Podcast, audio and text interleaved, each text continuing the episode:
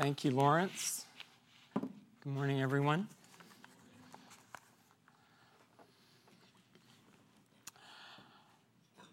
So, the story that Lawrence has read this morning is not just any old story. Uh, if, if you grew up Jewish, literally any time in the last 3,500 years, this is the story. Right? This is the story you would have heard a thousand times.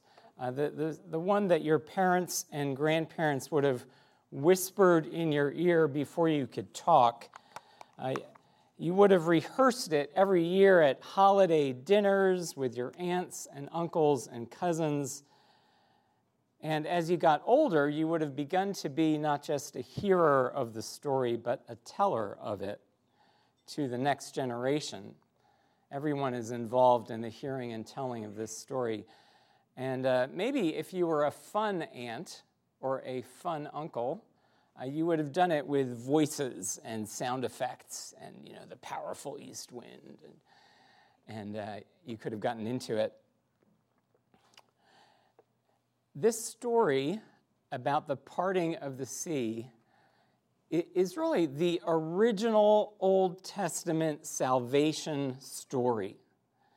Uh, we were in deep trouble. All hope was lost and this is what God did. He rescued us. And the telling of this story is about the importance of memory, as if to say to the whole community, don't forget this. Remember to pass it on to your children and grandchildren. The Lord delivered us. And it's past tense, of course, right? It's this is what happened. It's a story that is understood to be historical, actually, and not just literary. Um, but it's more than what happened. It's also this is who we are. Uh, so for Israel, this Exodus story, which has its climax in the Red Sea story, this story changes everything. It gives us an identity. Uh, it, it tells us what we need to know about ourselves. Our God brought us out of the land of Egypt, out of the house of bondage. He rescued us. Believers in Jesus also have a salvation story. We also have a story that tells this is what God did when we were in trouble. It's the Jesus story, of course, the, the Christ event. And it includes Christmas, but especially Good Friday, and even more so Easter, the story of an empty tomb. And uh, like the Red Sea story, the Jesus story is also a real events in space and time story. Not just make believe, but an incredible, it really happened this way kind of story. And uh, that, by the way, is something for us to be self conscious about, actually, to admit freely. The, the whole thing, right, our whole identity, our whole hope is based on stories that sound far fetched. And uh, yet, Paul says, if Christ has not been raised, our preaching is useless, and so is your faith. Uh, if it's a house of cards, so be it. But if these things really happened, it changes everything forever. We are a community that tells a story about how God saved us. Here's a question As we tell that story, do we understand the rescue to be completely past tense, over and done with? Or are we still, in some way, still in the middle of it? Um, how we answer that will have something to do with how we read this story in Exodus also. Um, it, it's a trick question, actually. The New Testament absolutely does, in some places, talk about God's rescue, our salvation, as a done deal, right? So think of Jesus' last words on the cross it is finished. And, and we sang it this morning in one of the songs You have saved us, right? Period, past tense, full stop. Um, but the scriptures also talk about salvation in the present tense. Salvation is happening now, it's a work in progress. So, uh, 1 Corinthians chapter 1 says, We are being saved right now. A work in progress day by day. Jesus is saving me today. I am being rescued. That's also a biblical way of talking. And uh, while we're at it, uh, let's remember that the Bible also talks about salvation in the future tense. Like in uh, Philippians 1:28, Paul says, "You will be saved, and that by God." Okay, so he saved us. We are being saved. You will be saved. All of the above, right? It's already happened. It's happening now. It will happen in the future. So this morning, as we in this community read the story of the parting of the sea, we read it as people who, uh, if you're a Jesus follower, have been saved, who have been delivered, but we are also reading it as people who are very much in the middle of it. The, the salvation that Jesus brought has to be worked out in our lives every day until the end um, there is still some unresolved drama. There are things unfinished. Uh, we are out of Egypt, uh, but nowhere near the promised land. And in some ways, still in danger. Uh, we're doing present tense salvation. We are being saved, even as we read the story together today. Uh, so now, for the rest of our time, this is the roadmap. We're going to talk about two obstacles to the ongoing present tense working out of our salvation. And then after that, we're going to see what counsel God gives to his people in the midst of this kind of danger. Uh, there are going to be two words of counsel for you from Exodus 14 that hopefully you can take home and apply to life uh, throughout the week. All right?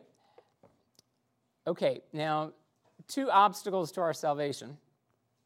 And remember that in this story, uh, specifically, what the people need to be saved from is literal, physical, grinding slavery. It's oppression a dehumanizing labor, a life on the margins of society, as outsiders, part of a low caste, without opportunity or hope for meaningful change. It's been a long term state of affairs, generations long, a whole way of life that needs very much to be left behind and unlearned. Uh, the people need to be released from their slavery, and then they need to learn to live as free men and women. Uh, it's maybe also worth noticing that uh, the, the Israelites have been kept in slavery not just because they're, they're stuck in, in a systemic kind of anonymous injustice or because they're held in it by a nation that is stronger than they are. But actually, in this narrative specifically, particularly, they are enslaved and kept in slavery by whom? By a ruthless king. Right? The Pharaoh of Egypt personally has them under his thumb. So file that away. Uh, two obstacles I said I promised. Here we go. Here's the first. Uh, it's a hesitation, a deep fearfulness that is characteristic, actually, of the Israelites themselves. The problem is within. You could maybe imagine uh, one of these guys or a group of them coming to Moses and saying, Hey, we're not sure we really want to be saved. This is a problem.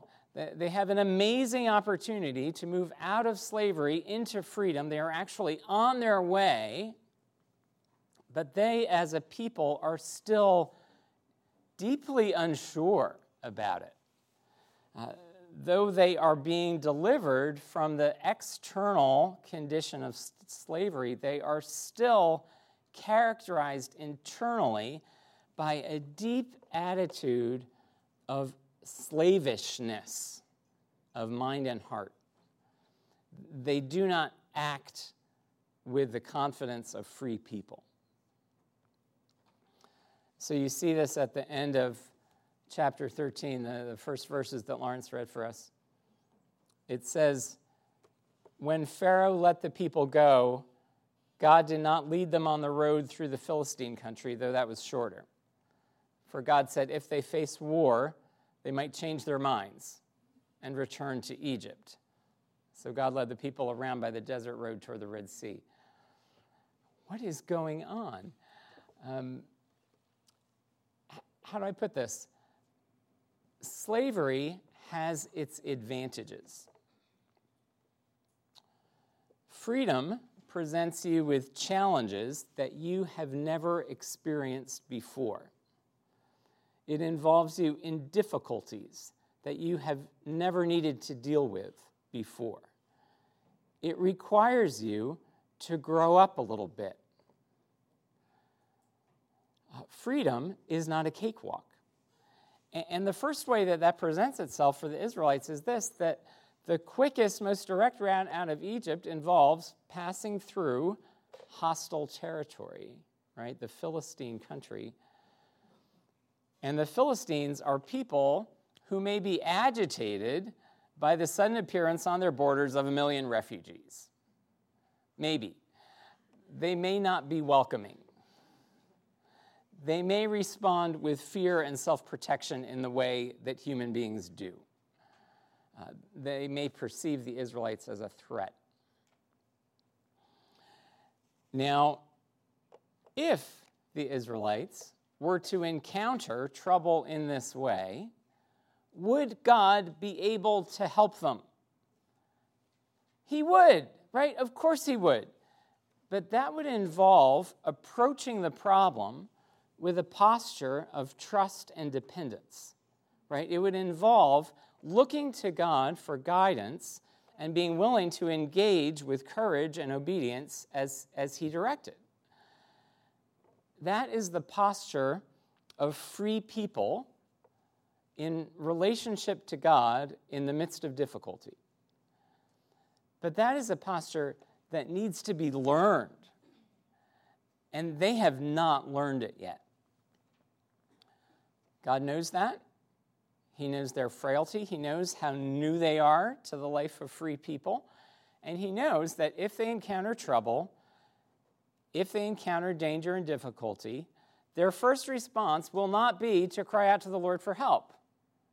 Their first response will be to turn tail and run. If we encounter trouble, that must mean we've made a terrible mistake. Uh, that must mean that this was a really bad idea. We'd better go back to Egypt.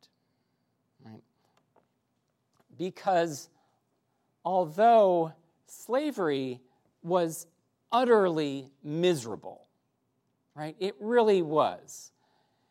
It's a misery they know and are familiar with. It's a misery that they have learned to cope with. Uh, it, it feels safer, actually, than moving forward into challenges they don't know how to handle.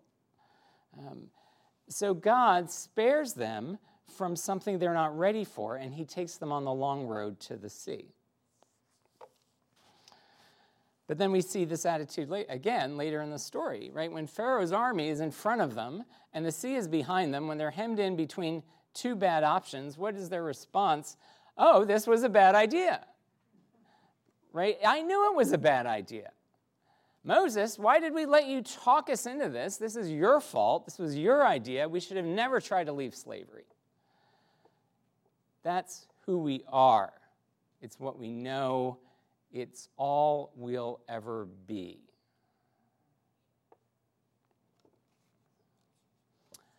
Uh, how do you hear that? Um, are those words you've heard before? Are, are they words that have come out of your own mouth in, in some way, shape, or form?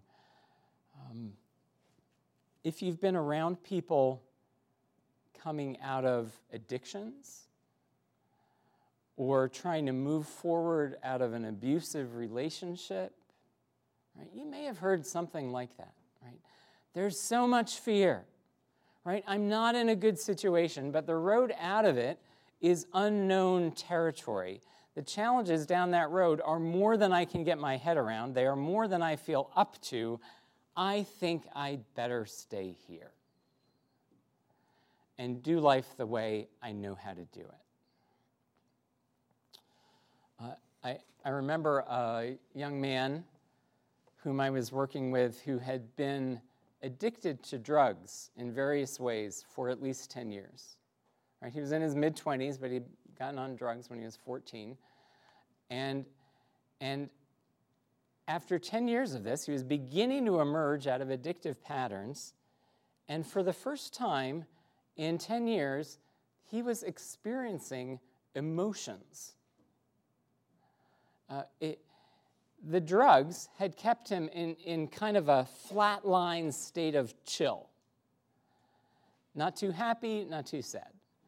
Um, and without the drugs, he was feeling sad and happy and sometimes kind of blah, but not that state of chill uh, that he had inhabited for so long and that felt right to him. And experiencing these emotions, it was new and it was scary, actually. He didn't know how to be happy.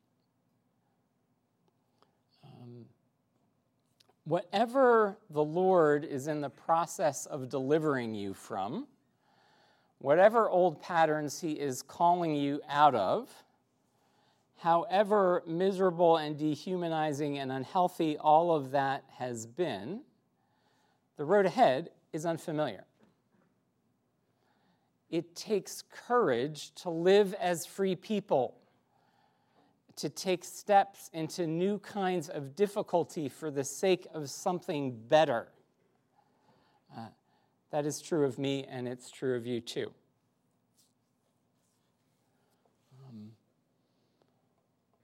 Where is the Lord calling you out of something that is maybe deeply entrenched um, but familiar that you know how to do? That's the first obstacle. Uh, what's the second? Well, when the king of Egypt was told that the people had fled, Pharaoh and his officers changed their minds about them and said, What have we done? We have let the Israelites go and have lost their services. So he had his chariot made ready. The Egyptians pursued the Israelites and overtook them as they camped by the sea. Um, well, this is something to take seriously, it's something to say out loud.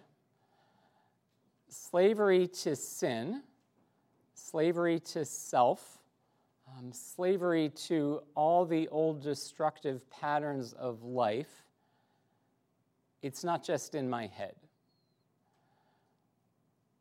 You and I have a powerful enemy who does not want us to live as free people.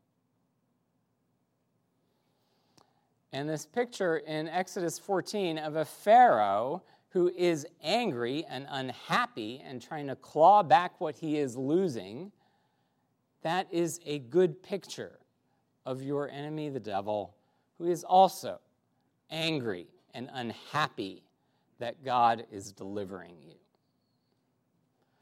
who is agitated that you might learn to live as a free man, as a free woman, with your head up and uh, your heart full of faith and your mind beginning to concern itself with the freedom of other people.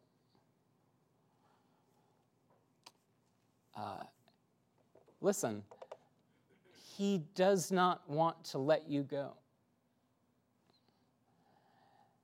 The uh, counsel of the Apostle Peter in 1 Peter 5 is counsel for Christians, right?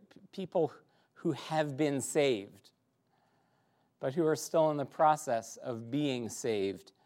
And Peter says, Your enemy, the devil, prowls around like a roaring lion looking for someone to devour. Uh, you and I, as we struggle in daily life to believe the gospel and live it out as free men and women, uh, we are bombarded by lies and opposition, uh, both subtle and overt. He does not want to let us go. He does not want us to live as free people. Um, I, you know, as I was pondering this portion of the passage, uh, I, I began to think especially of, of you who are young people, right? Teenagers, young adults, who may have trusted Christ uh, or, or who may yet be figuring out whether you will follow him. And, and the vision that we want to set before you is, is really a lovely one of a journey of life that, that walks more and more day by day, year by year, into a life of freedom from destructive patterns, freedom from foolishness, and, and freedom to love uh, to, to serve others in love and get in on the redemption of creation. Uh, you, you have, if the Lord allows it, decades to serve Jesus and to experience more and more freedom in Him. Uh, you have longer than I do. But your enemy does not want to let you go, he wants to keep you in slavery. Uh, it, it's, it's not a bad thing to know that to be aware of this, that he hates you and hates the light. Right? So, so two significant obstacles. What do we do? H- how do you continue to move ahead into freedom? Um, I, I think the story as it goes on gives us some counsel. There are the Israelites, their backs to the wall or to the sea, full of fear. And what does Moses say to the people? Verse 13 do not be afraid. Stand firm, and you will see the deliverance the Lord will bring you today. The Lord will fight for you. You need only to be still. Um, so, first word of counsel in the face of adversity be still. Uh, th- this is a hard one for the problem solvers among us, right? We're in the midst of difficulty, there are significant challenges in front of us that need addressing. So, what do we do? Let's marshal our resources. Let's do some internet research. Let's make a plan. Let me seize the steering wheel and hold it tight. I think I had better nag my spouse and children to do what I believe they need to do, right? I had better manipulate and try to control people, right? Because I'm afraid. And I need to do something in order to, to make sure we work things out in a way that is healthy, that I hope. And, uh, and the Lord says, Be still.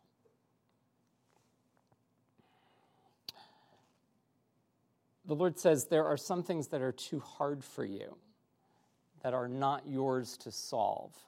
Uh, you cannot control other people. Actually, you cannot make things happen. There are enemies that are stronger than you that you cannot defeat on your own.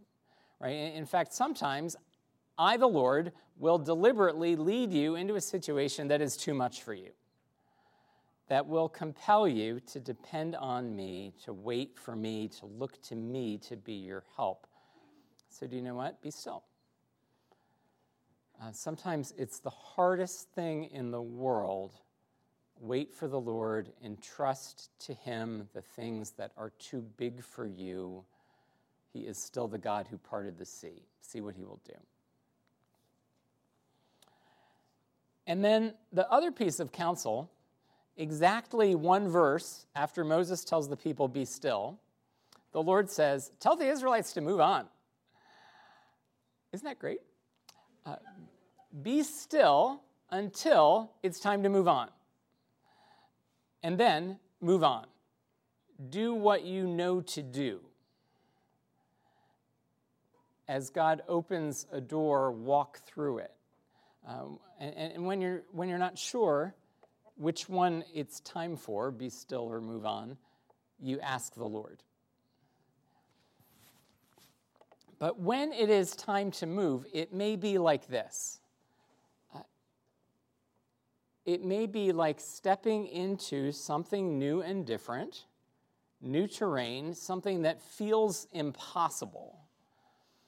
Like, for instance, stepping out onto wet sand and putting one foot in front of another to walk for a few miles between walls of water 20 feet high on both sides. Can you imagine how terrifying that was? What in the world are we doing? It was a huge challenge of faith, a call to the Israelites to begin to put a little weight on their relationship with the God who was calling them into freedom. Uh, one foot in front of another, feeling our way, having conversations we haven't had before, uh, working out a way of life that is different than anything we've ever done before, working it out in daily faith and obedience.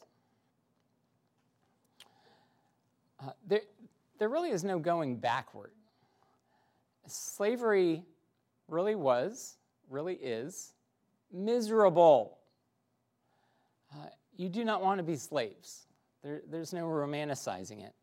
But to recognize the forces that pull me backward, right? The, the fearful inclinations of my own heart and, and also the hateful scheming of my enemy and living aware of these things, and then instead to learn the deep pattern of a free person, to look toward my Savior in trust and hope, to wait for Him when it's time to wait, to move forward when it's time to move forward, believing the gospel, trusting that He is for you, that He will be with you, that He will show you where to put your feet.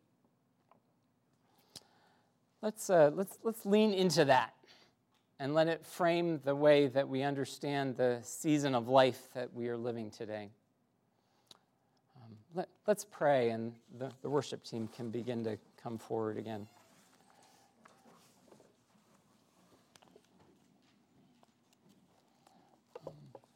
Father, we, we thank you uh, f- again for the, the thing that's recorded there at the, the beginning of the book of Exodus that you, you looked with compassion on the, the suffering of your people. And you, you, you were moved, um, moved with compassion, moved to act, to deliver from, from oppression. Uh, so thank you for entering our world and uh, acting decisively to bring deliverance. And Lord, we just we confess to you that uh, the life of free people is one that we are still learning. And Lord, we are often afraid and uh, we are drawn to things that are old and familiar, even though they are destructive and miserable. And so we pray, um, would you meet us and would you teach us um, how to do life with you? Um, and Lord, even now, as we as we uh, come to communion, we ask that you would minister to us by your Spirit for these things. In Jesus' name, amen.